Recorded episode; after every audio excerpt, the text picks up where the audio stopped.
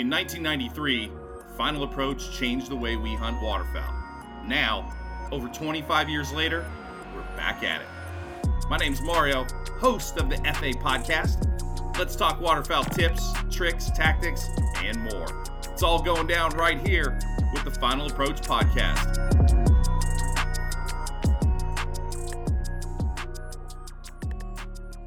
Hey man. Hey, bud. What's going on? Oh, just uh, living the dream, as they say. Yeah, how true that is. You know, Yep. if you're really, if you're really in it uh, for the right reasons, you, there's no doubt. Everything's a job, but That's that's fact. But you gotta you, you get out of it what you put in it. there's no doubt, and there's no. Uh, listen, you, you. I was just. Uh, I was on one of the podcasts earlier in the series. I talked to. I was talking to Fred Zink, obviously, and same thing. Right. He's like, I don't. I don't set an alarm clock. I just get out of bed and get moving because, you know, this is so much fun. And yeah, it's work. Listen, you know, I dig. I dug ditches before too, just like he did. We've all had some crappy job, so. Yep. You know, what are you going to do? How's everything going with you? You know, everything's going just uh, better than I deserve. That's fact. Man, that's great. Yeah, everything's uh, everything's killer, Mario. That's How about awesome. you? Everything's going good, Brett. It's a grind, and we're just sorting through stuff and and trying to get the right, trying to get the right factories, trying to get the right everything, material, like just everything to, you know, try to get back to, you know, the heyday, right? The heyday and and when everything Yep. was was peaked. So, you Yep. know, I mean that's you know that was the whole, you know that was the whole that was the whole thing around Final Approach was you you know you knew if you bought it, uh, It was going to be dependable. Yeah, absolutely.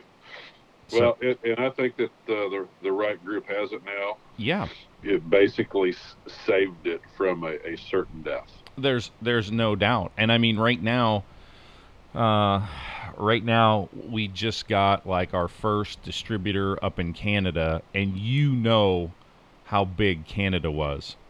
Oh yeah, oh, huge. Oh my god! Like I can't even, you know. And listen, obviously down here in the states, we, you know, we do a, a, a, a I mean, FA was doing a huge amount of business, but Canada was just, Canada just embraced Final Approach big time, more than Well- any other brand, I think, in in waterfowl or or a lot of other brands just in the hunting industry.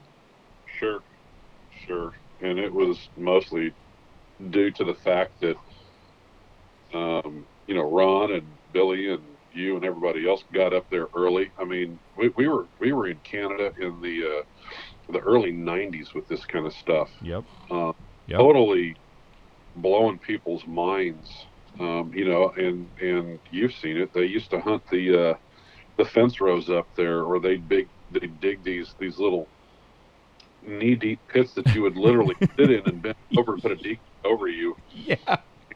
and but you had to have it close to covering. And then back in that time frame when we were laying out in the middle of that stuff, you know, comfortable. Actually, where the geese were wanting to be, um, it took off like crazy. Oh, and you know, Final Approach always embraced the the, the Canadian hunter Yep. and uh, Yep. and, and vice.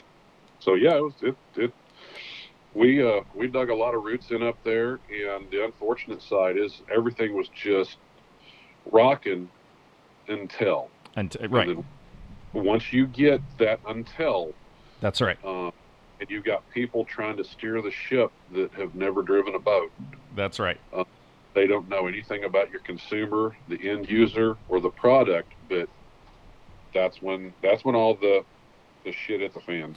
Yeah, and I mean, and so we're talking to John Vaca, and we're- gonna we're gonna go through John's background. If you guys don't know, uh, you can look him up. But but John's been in the business for a very long time, guiding, calling contests, calling championships. Uh, worked for Buck Gardner, worked for Jeff Foiles, was at uh, Final Approach for a very long time. So I mean, you saw. Oh man, you know the the the good and the bad of it is you saw everything. You know what I mean? Several ups and several downs. I mean, it was oh, you know it wasn't one big peak. It was, uh, you know, it, it, it was when Ron and Fred and Tim and, and you and Billy and everybody else, Jeff,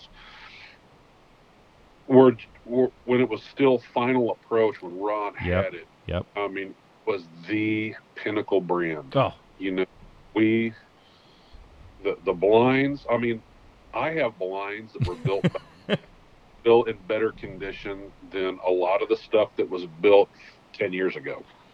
There's no doubt. I mean, I, you know, I talked to, uh, which is funny. You talked to, uh, I had Duke Levan on, right? The band Band. man, right? So Duke, Duke still has some slider blinds. He's like, Yes. he's like the only guy. And and then we start talking, and I'm like, oh yeah, I have my original Eliminator that I remember buying at a sports show, like, you know. I don't even want to say how long ago. Do you know what I mean? And it's still in working condition.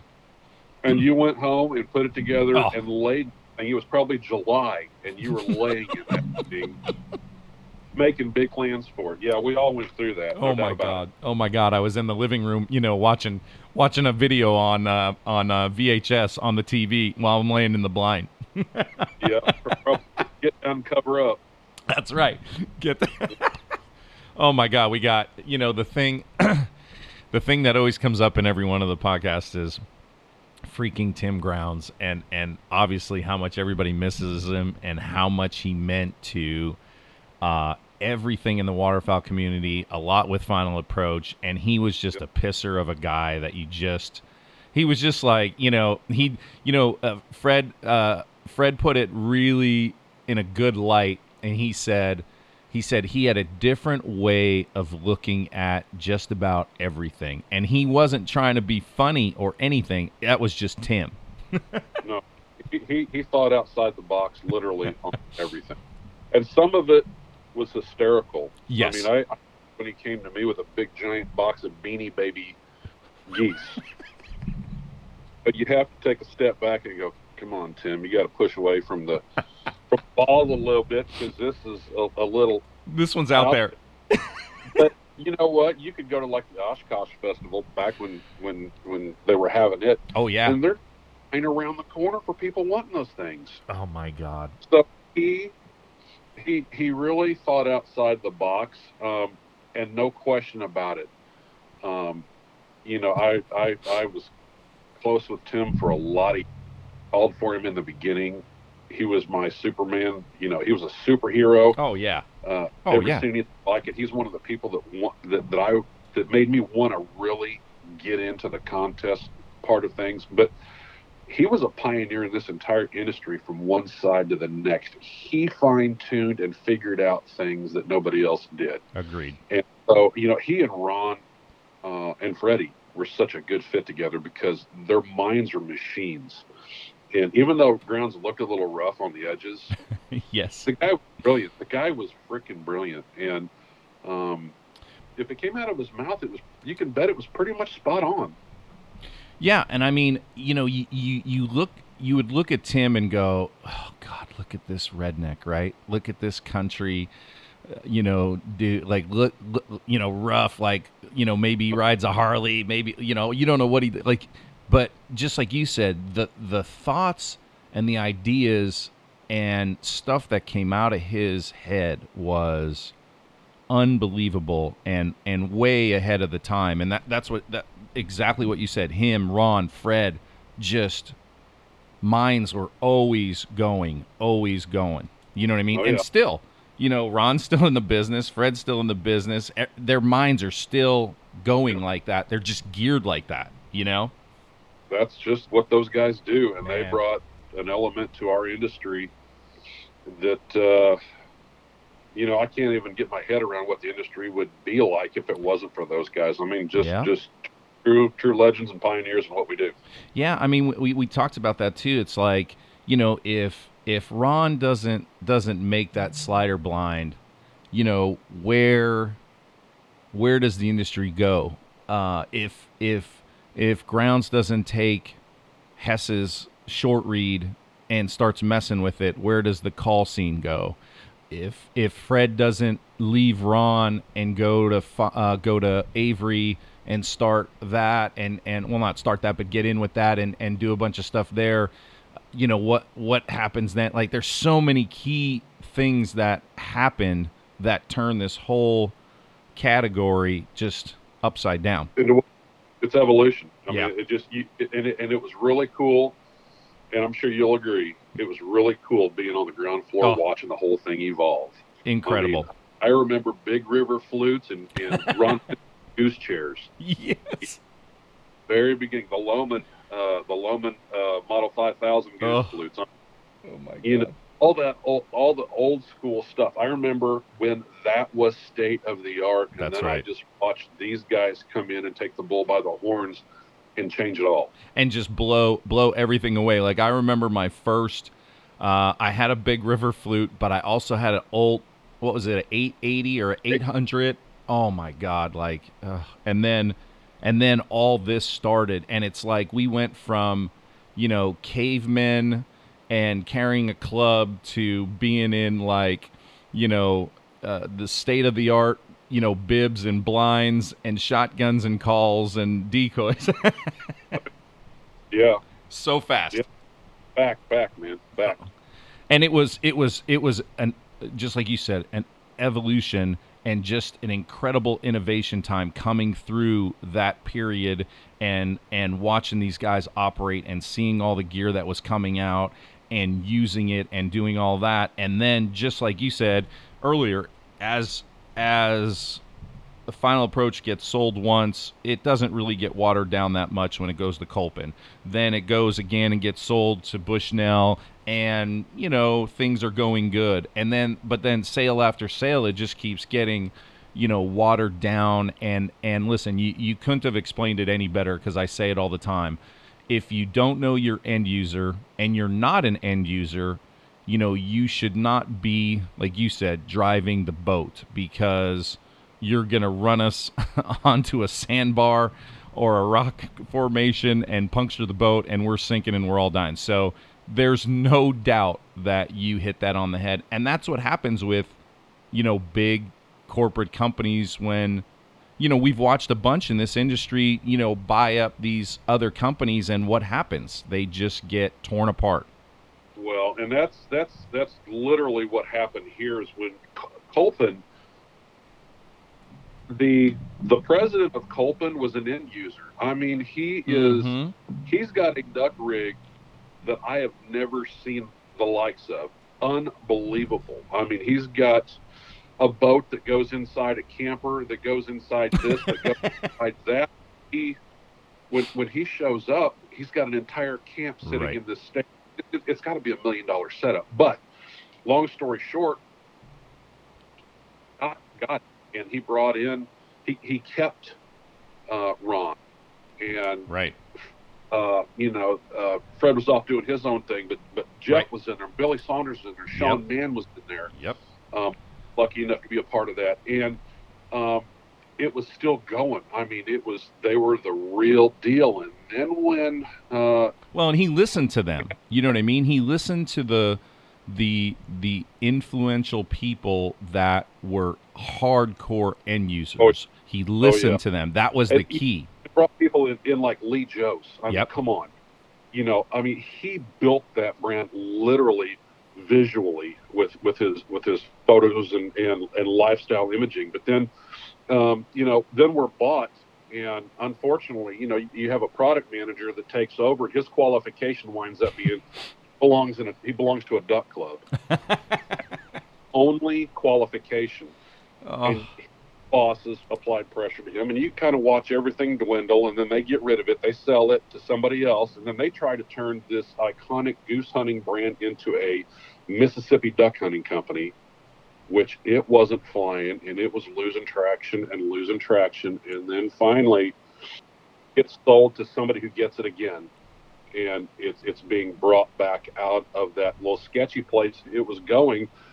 And you know what? There's a lot of us that from way back, it was hurting our feelings watching a brand that we put so much into and that we loved so much just get just cannibalized. It was just terrible. And when uh, God, when I said found its found its new owners. It was kind of a breath of fresh air. Going, finally, this is going to happen again, and it's doing it. You know, you got great products and a lot of great people involved, and um, it that's part of that that peaks and valleys that we Yep. talked about. Yep. We we see days, and then we see people who literally have no business owning this company trash it. Um, Yeah. it's- I, I call it like the Death Star. You know, they came and sucked all of the resources out of it and just spit out bones. Um, and now it's it's on its way back, and this is going to be the fun part again. This is where, um, you know, the, the the brand draws its line in the sand again and plants its roots and becomes what it was again. And you know, everybody's going to be excited to use it, excited to see it, and, and proud of it again. you know that that's so i mean you literally took the words out of my mouth that i have said a couple different times and i said it with ron like the first podcast we we did in the series and and and i don't know how many times after but but when the dark days were going and the products weren't you know they, they changed blind factories and the aluminum was uh, the aluminum was substandard and it was breaking and the blinds were breaking and everything was like that that that that terrible section that it was. Just like you said it hurt my feelings. Like i felt i had to buy different blinds and i felt so shitty because i i had you know followed and pushed and i was you know felt like i was Your so part of the brand right Ugh. Yeah, yeah.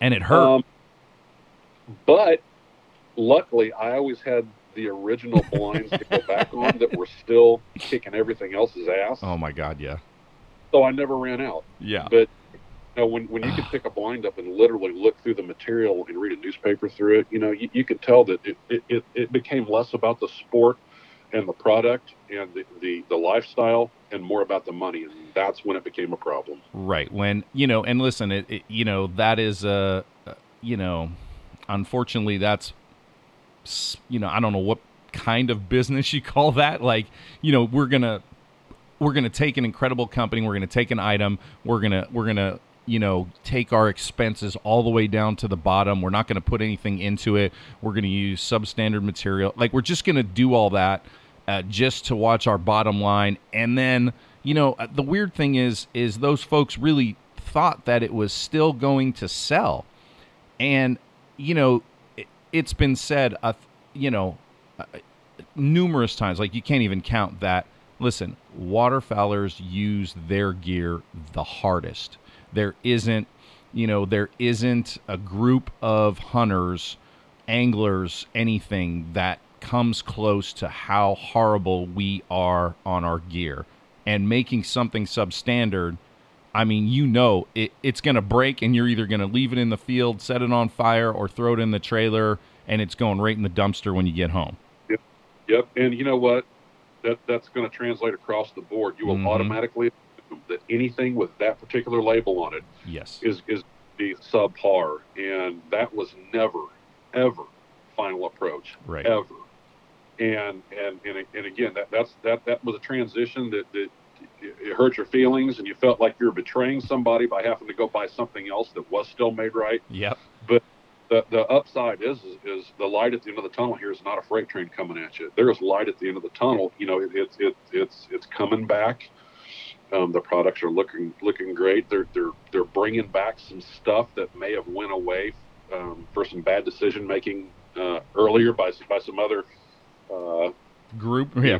Yeah. groups. Yeah. You know, the, the problem is stockholders is the, the the kiss of death to a company like this. And, Agreed. and thank God we're, we're not in that anymore. Yep. Yep. And uh, you know, it's it's uh, it, it's getting exciting again, and it's fun watching the brand keep growing. Um, it's fun talking about the brand. Um, I still have people call me and ask about the brand. I mean, it, it's it's it's fun knowing that it's still alive. It's very healthy and it's growing.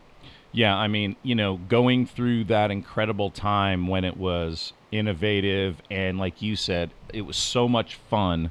You know, that's that's the whole you know, that's the whole point of coming back around and going through this is to get it back to that time, you know, because it was so much fun. It was, you know, everybody was so happy to to see the products and and see guys out at shows and talk and and trade stories and do whatever. Like the brand, it wasn't just it wasn't just a name or a brand. It really was truly a lifestyle, right? And uh, part of everybody's lives that were, you know, that were so in tune with it.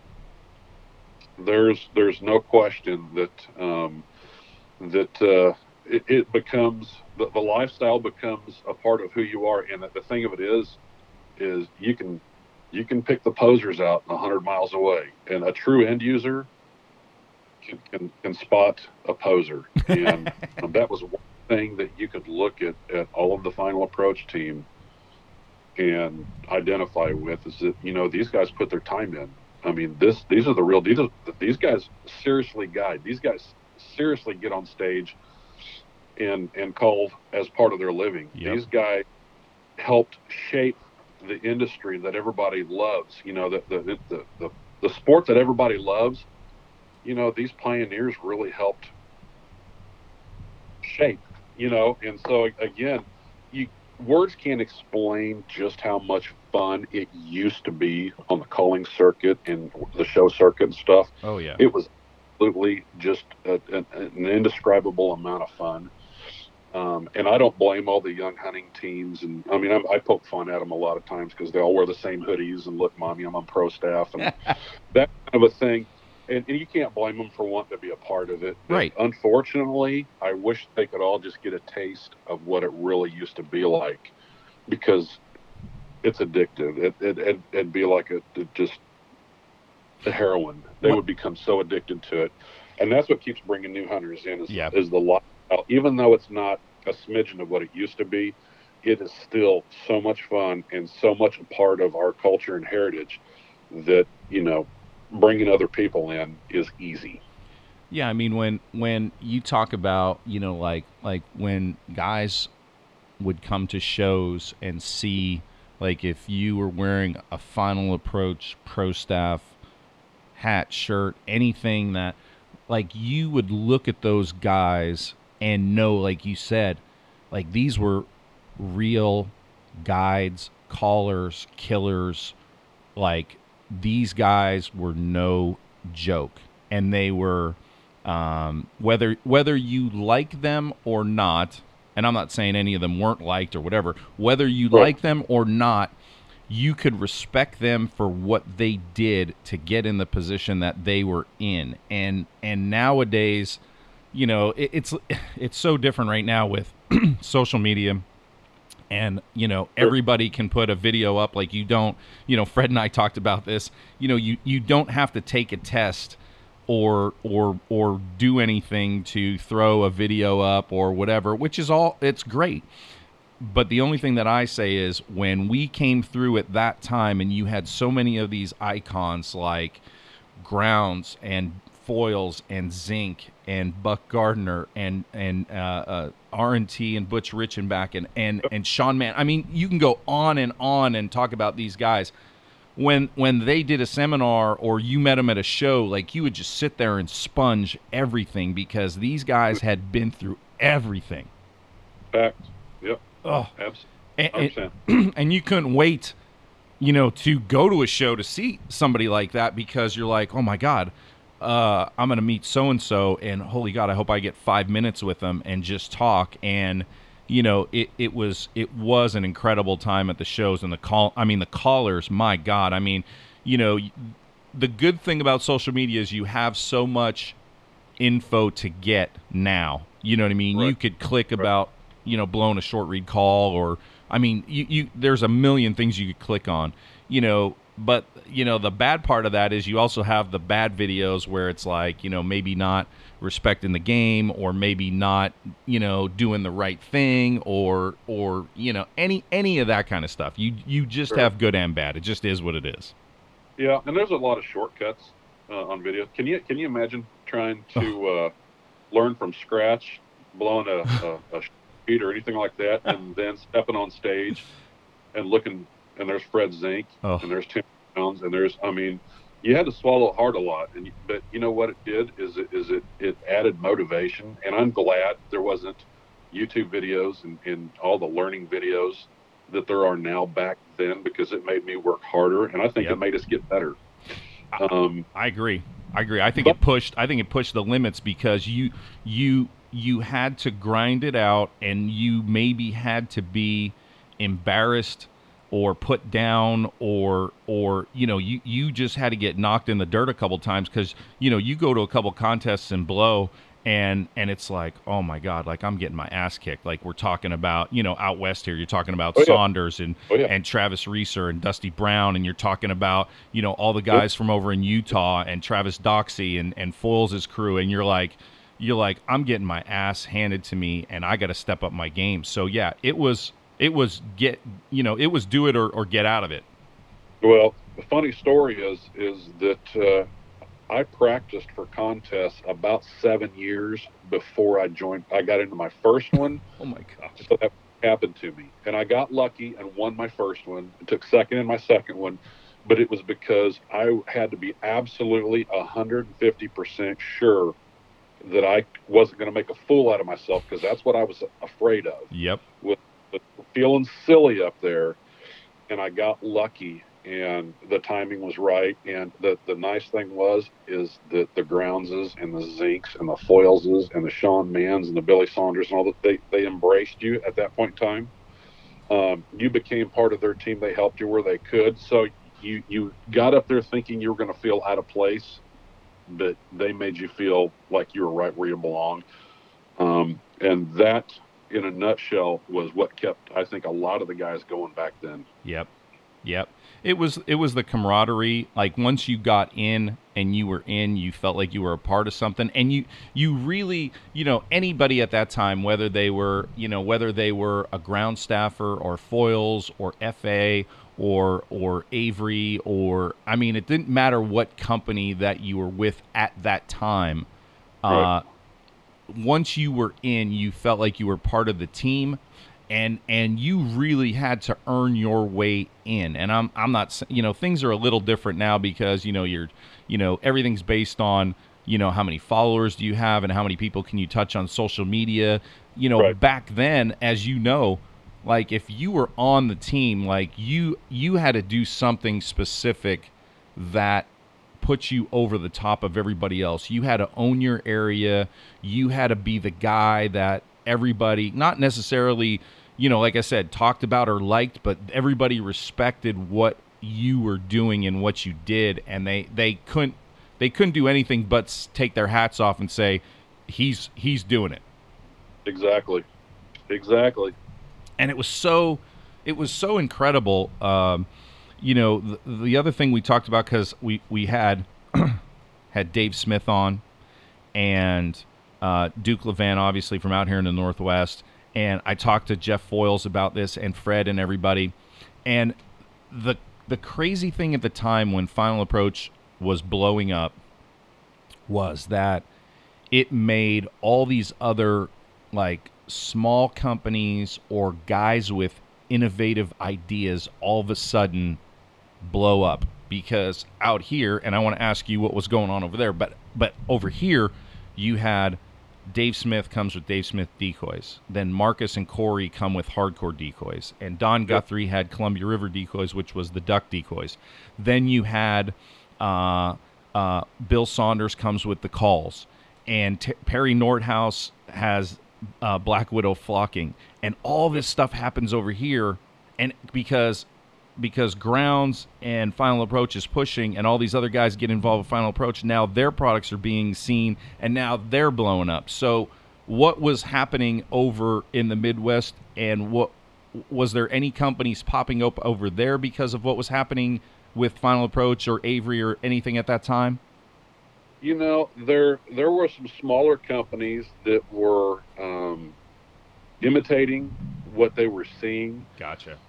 Uh, what what really happened over here is um, Final Approach and Avery kind of took the bull by the horns, and they had some some some friendly sparring back and forth. Some of it not so friendly. Oh, but yeah. They they were both jockeying for that particular customer in the Midwest, the Yep. Upper Plains up into Canada, and you know the Midwest totally and completely embraced that technology that came out of the Northwest um, that was that was Final Approach, and they absorbed it and wanted to grow with it, and they literally um, became almost disciples of it. I mean, they had Final Approach everything. Every truck had a Final Approach sticker, one of the old original stickers that came in the old original Eliminator box. Oh my gosh, yeah.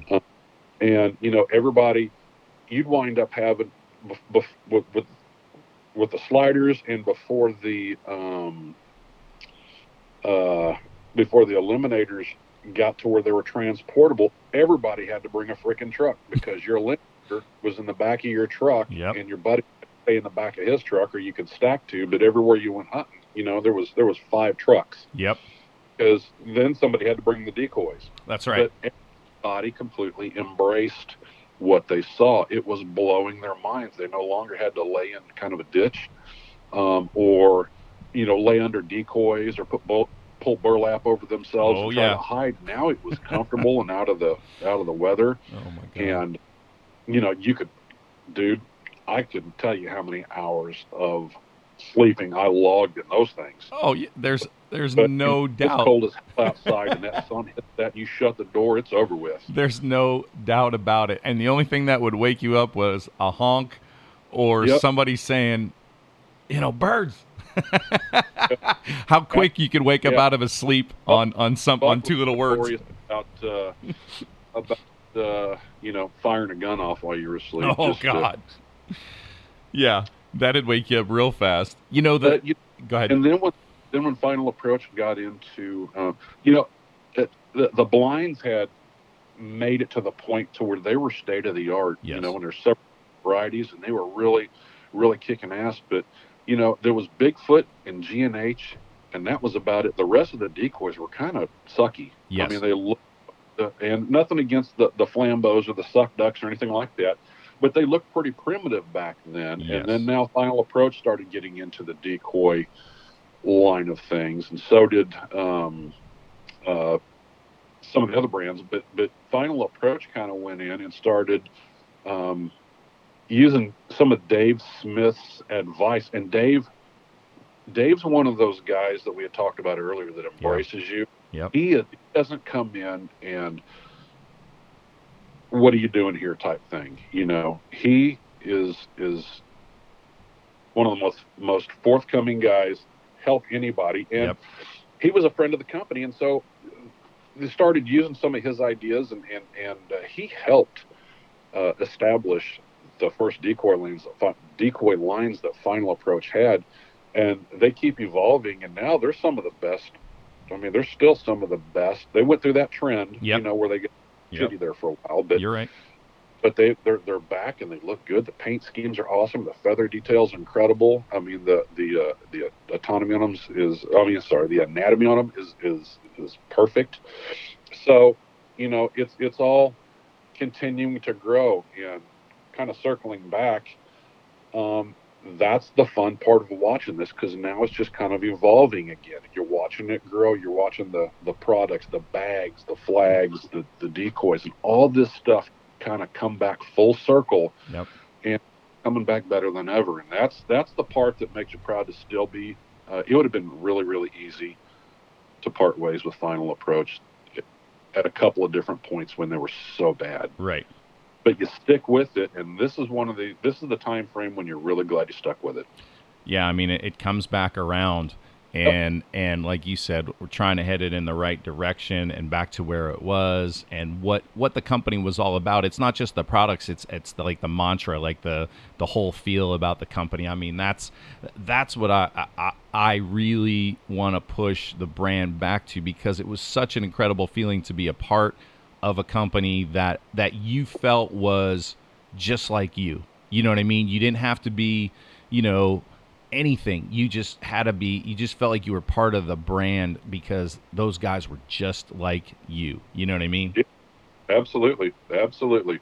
and, and you know we talk about you know and i've talked about it with i've talked about with everybody that's been on this series about the the actual retail war that was final approach versus avery and ghg and all that like if guys like now younger kids and anybody coming through now like I, I related it, and I talked to Lee Joseph about it. I, I related it to like the NBA of today, right? Back in Right. back in '83, the Sixers. I was a Philadelphia fan. I was living in Pennsylvania. Like Dr. J would punch Larry Bird or Magic Johnson in the face if he had a chance, right? He would he Sure. would he would want to just dagger him, right? And just hot poker right in the eye. And they were the same way towards him. And and that's how it was. And that's how it was with with all the other brands in Final Approach like it was like a war. And and now you have like, oh, uh, you know, like LeBron James is happy and, and having fun with all the other guys he plays against. And I feel like all the other brands are kind of like, oh, yeah, hey, we're all at a show. Like, let's all hang out. Man, it wasn't that way back then. The line in the sand was drawn. yeah. and it was definitely us against. I mean, Avery. Uh, it and, and it, it it was it was fun. Um, yes. It wasn't anything that you lost sleep over or something that actually made you mad, mad. But it was competition, Yes. and that want to be better, and that's just the bottom line. It just made you want to be better. And when you saw something that that they made that was really awesome, you wanted to do it better. Yes. And you did. Figured out a way to do it better. And then they saw yours and, And then they, did. And you know, the next year you'd come out with something and it was just that was that was when it was it was peaking. you, you couldn't wait to get up in the morning Yep. to start putting ideas back down and and and seeing what came of them um and The- what uh, I mean, you literally could not wait to get your decoys back from the mold maker to see what they look like. You know, you could not wait to see Yep. what the new pattern of the day was going to be, or what Yep. the new blind looked like, Yep. or uh, every day was was Christmas. And Yeah. uh, if you can imagine, and you know, having you know worked for Final Approach for the better part of 15 years, I mean, as an employee, um, if you can imagine getting up and talking hunting all day, every day, talking hunting products all day, every day, and then your field trips were these hunts all over the planet for the proving grounds of your product. Um, that that's a that's a pretty good uh, that's a pretty good career. Yeah, that's a damn good job, right? That is living the dream that a lot of guys in the industry kind of make fun of when they say that, but I've never taken that that term for granted That's- ever. That's that that's a fact, and the fact that the products are evolving and there's still really good people involved.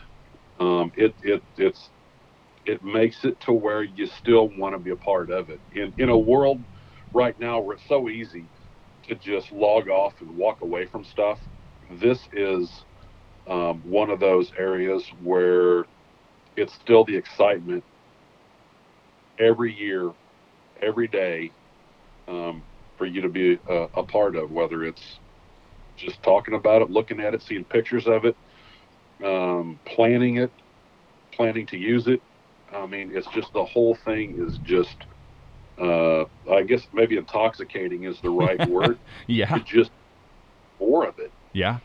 Yeah, and you know, you talk about you talk about back then and and like you said when they come out with a product, you're sitting going, "Okay, we got to do this better." Like the the thing about that time was the innovation envelope was being pushed to its limits because that all the other companies were driving each other to be so creative, so innovative, and that in turn helped the the final customer get the most incredible item no matter what it was you know there was such incredible products out at that time and i'm not i'm not saying there there's not out now or whatever but the drive and the innovation was so incredible at that time that i thought it was at the peak of getting the end user uh, just the most incredible stuff made it was And you have have everything. yeah end- Yeah. You, you got you, you had it to where the end user wants everything. They they want it all, and that's that's the fun part there. Yeah, and then the, the loyalty comes in right then and there because, like you said, your name's on it. It is a great product. You buy the blind and you go, man, that was incredible. Now I got to save up. I got to get a bag and then I got to get some decoys. And oh, those decoys were good. Now I need some of these decoys or I need this or I need that. I mean, there were so many. It, it just kept going and going and going because you had trust in the brand. You know what I mean? Because of something that you bought. And there was a time where that was lost. So that's why I said. I just keep going back to that that time and fast forward to now and just say that's the track we want to be on because that's literally how you you know earn the customers back you know one product at a time. And you just keep grinding and try to make something that they can use that that was exactly what Ron was thinking when the first blind was made. Like how can I be more comfortable? How could I be hidden better you know how could I make you know a waterfowler's day better easier more fun like that's the whole that's the whole point of this you know industry Yep, yep, yep. He that that that's called being a pioneer, and he Yep. had the. Uh, first of all, he he had the idea, and he had the guts to do it, yep and uh, you know, the rest is as we say, the rest is just history. Yeah, I mean, listen, and you you had all the guys that we talked about before as well that had the not only the ideas but the guts to go out either on their own or you know, listen when when Fred when Fred walks away from Ron and and has a meeting with Avery and and and he goes over there and starts that. I mean, that takes guts, balls, brains, like everything, right? When yeah, that that, that was that. I remember that. That was a uh, yeah, that was an interesting time. Yes. it really was. yeah. Uh, I still have bags that say "Final Approach Outdoors." Yes, I my Don Guthrie, who had Columbia River decoys, and Don and I are best friends. Don has a blind bag that says it has the pintail logo on it, and it says "Final Approach Outdoors." Yes, those were badass.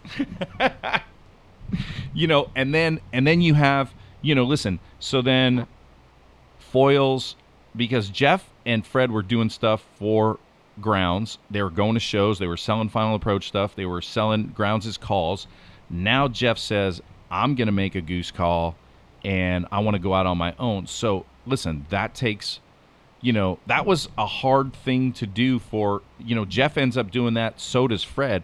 I mean, that took, because they, I mean, they really do and had at the time and still do look up to Grounds with uh, a, a huge amount of respect and mentorship and everything. Like they didn't walk away pissed off and like I'm gonna get you. Like it wasn't like that. They just really had their own ideas and they wanted to live that life and they wanted to be that guy.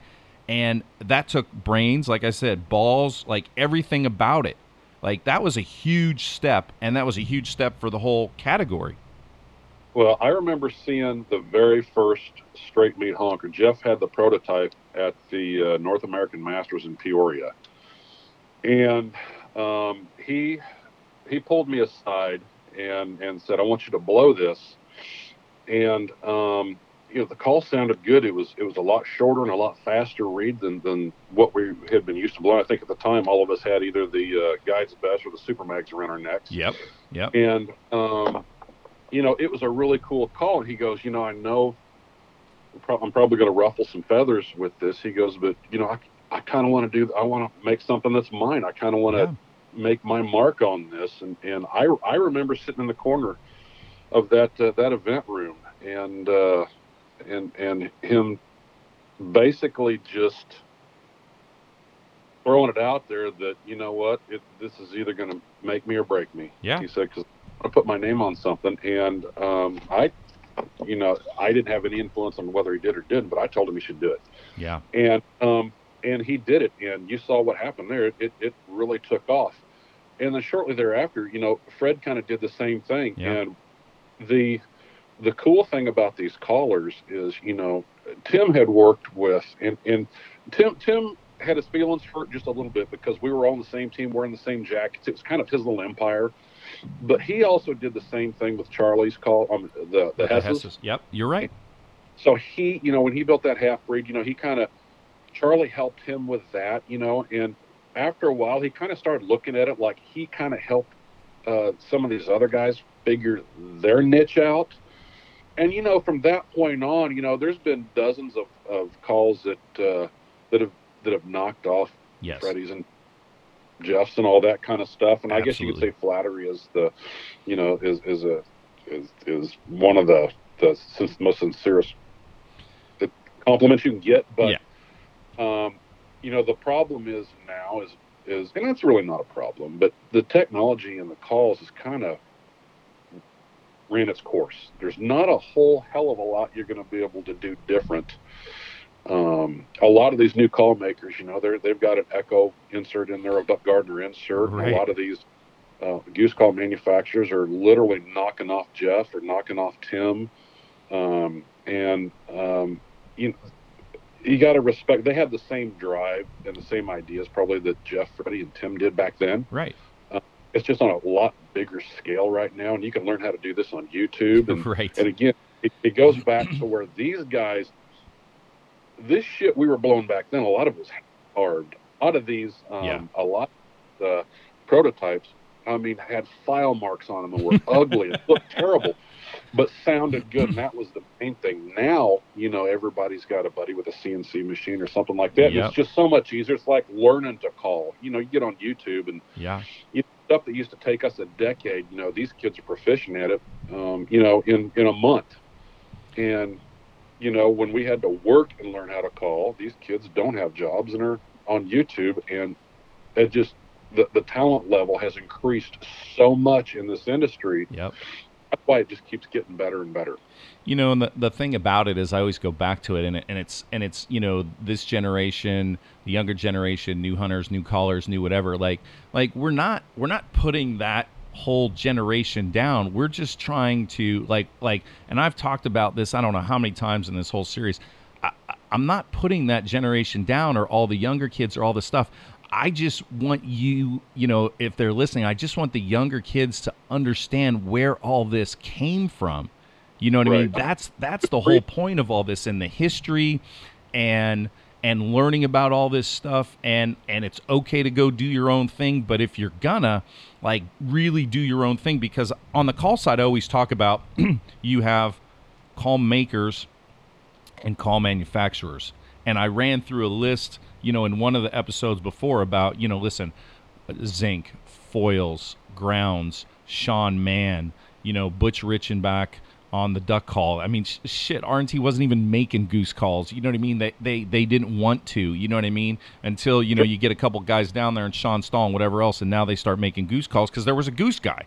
Like, right they were they were true and and Rick Dunn at Echo. Like there was true and I might be missing a couple more but you had true call makers. And then listen it's not that hard to get a call and go oh I got to be at this diameter on the inside bore and this and I can make it you know look different and whatever. But if you're still taking the same exact stuff of the guys from before I mean that's not really innovative. So so yeah I I wouldn't be too thrilled about something like that. But if you want to do your dream and and chase it like you know, go for it. Like, look at all these other guys. I just want them to understand, like, there was no YouTube when when Fred wanted to make a call. He made a duck call first because he wanted to do a duck call with Tim, and Tim didn't want to.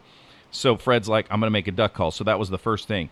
Like you said, Foiles wanted to do a goose call. He he wanted to make his own sound and wanted to be his own guy and wanted to follow his dream. And listen, you said Grounds did the same thing with the Hesses. Listen, everybody with ideas in that mindset wants to do their own thing. It is an evolution of you improving yourself and doing something better for yourself. It's just natural progression. That's what's going to happen. Exactly right. And there's nothing wrong with that. And it it it it created and it molded the whole waterfowl category of what it is today and that now a younger generation can look at some stuff like that and go i'm going to make something. I'm going to do this. I, I, I think i have an idea for an item that i'm going to come out with. Go for it. You know what i mean? That's the cool thing about this is there's always somebody with an idea and innovation. And listen all great ideas don't come to fruition. That that sometimes that's just it. But you know if you have something go for it. That's the thing Absolutely, 100%. Make it yours. I mean, if, if you're going to do it, do it.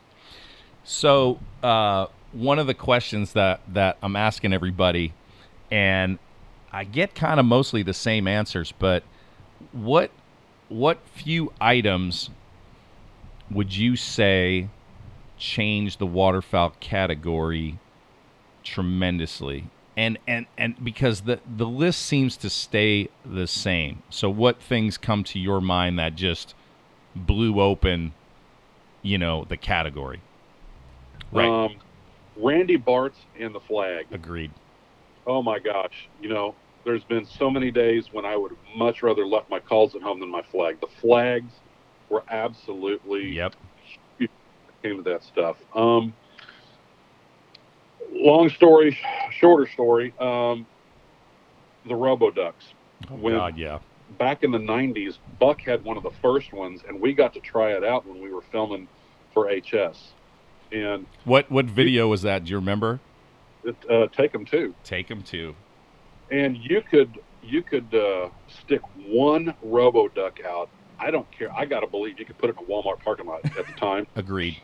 These ducks would drop out of the stratosphere. So we Oh. took these. We got to use these not only up on the Canada Oh Prairie Puddle, God. Oh God. but we got to use it down in Arkansas uh, in the in the timber and stuff. And it was just like we knew they were going to make them illegal because it was ridiculous yes. what it for the duck. So that now now that's kind of starting to be used to death, and it's kind of screwing some of the hunting up because Agreed. people are using those uh, to kill ducks rather than, than hunting them. But um, I'd say those three, the, the, the blinds, Yeah. the T flags for sure, Yep. um, the robo ducks, you know, and calls are pretty subjective. But you know, there, there's there's been several calls. I would always go back, just just because of my my affinity and and uh, you know all the respect I had for my friend Tim. You know, I'd say that uh, you know even Charlie and Keith Hess had That's a right. had a lot to do down there in, in Ballard County, Kentucky. Tim grabbed that shit by the horns Yes. and made this thing happen. So you know, The short I read. Still, Yeah. I still have the first A50 that he did for me um, in a safe, but uh, I That's still have cool. the first. I have an, uh, two original Hess calls that Tim gave me Oh God. that he made no bones about it. That I didn't make these; these are Charlie's.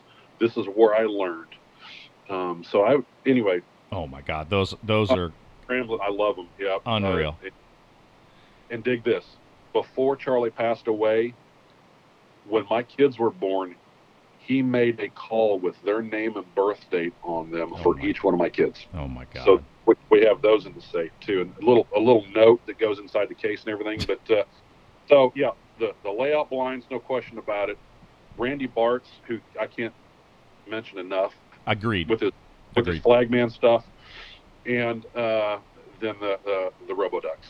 Yeah, and and I mean, you know, the other things that came up in in everybody else's list were obviously just the short reed. Didn't matter what. Um, I always bring up uh, Perry Nordhaus, who had Black Widow Flock? flocking, and I mean everything. There isn't a goose decoy that you can buy that is not. If you don't have a flocked head on a goose decoy, like you're not in the conversation. Yep. I mean, That's fact.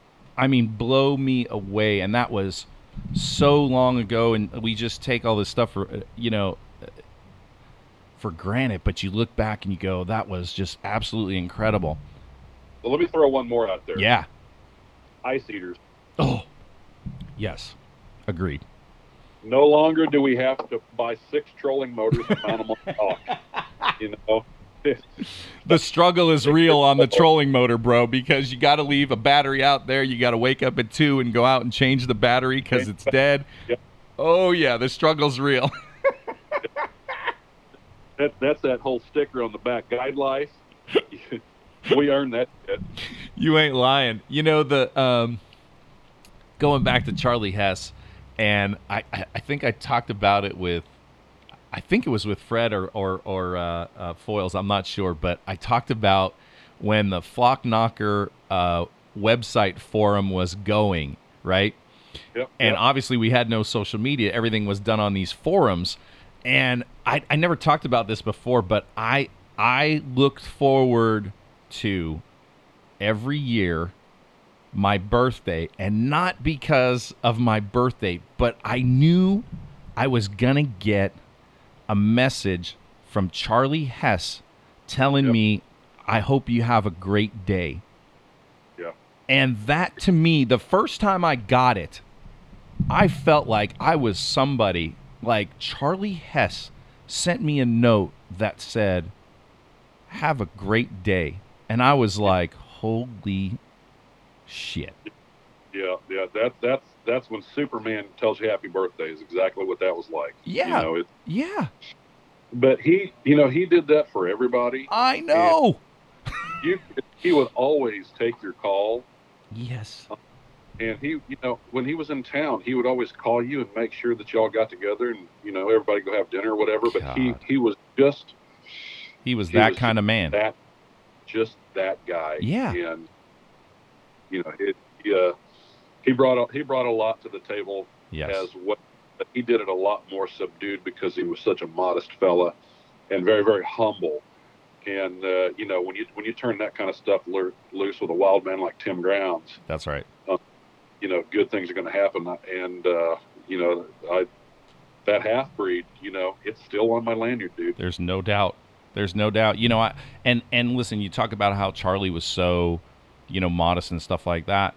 I have, you know, Ron on a couple times and on the podcast and stuff and talk to him and you know, I say, "Listen, like you you are the father of invention here. You you are the guy you know, and I'm not blowing smoke up his ass. Like it's the real deal. Like Ron doesn't come up with this layout blind. Who knows if you know? I don't know if this ever gets created. Who knows? Some maybe somebody comes along, but I say, you know, I talk about all that stuff, and he just blows it off like, yeah, it was no big deal. And that's the kind of guy he is too.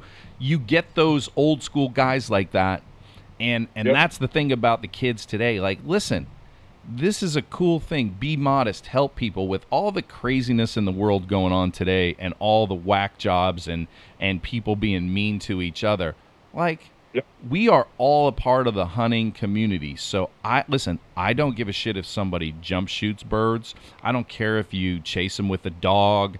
I don't care what you do if you trap, if you I don't care what you do. If you're a part of the hunting industry, uh, anglers, like trapping, like whatever you do, that's awesome because you are part of this kind of community. And I don't I try not to look down on anybody or or you know say ill shit to anybody because they're still a part of our group and that's what you got to keep together.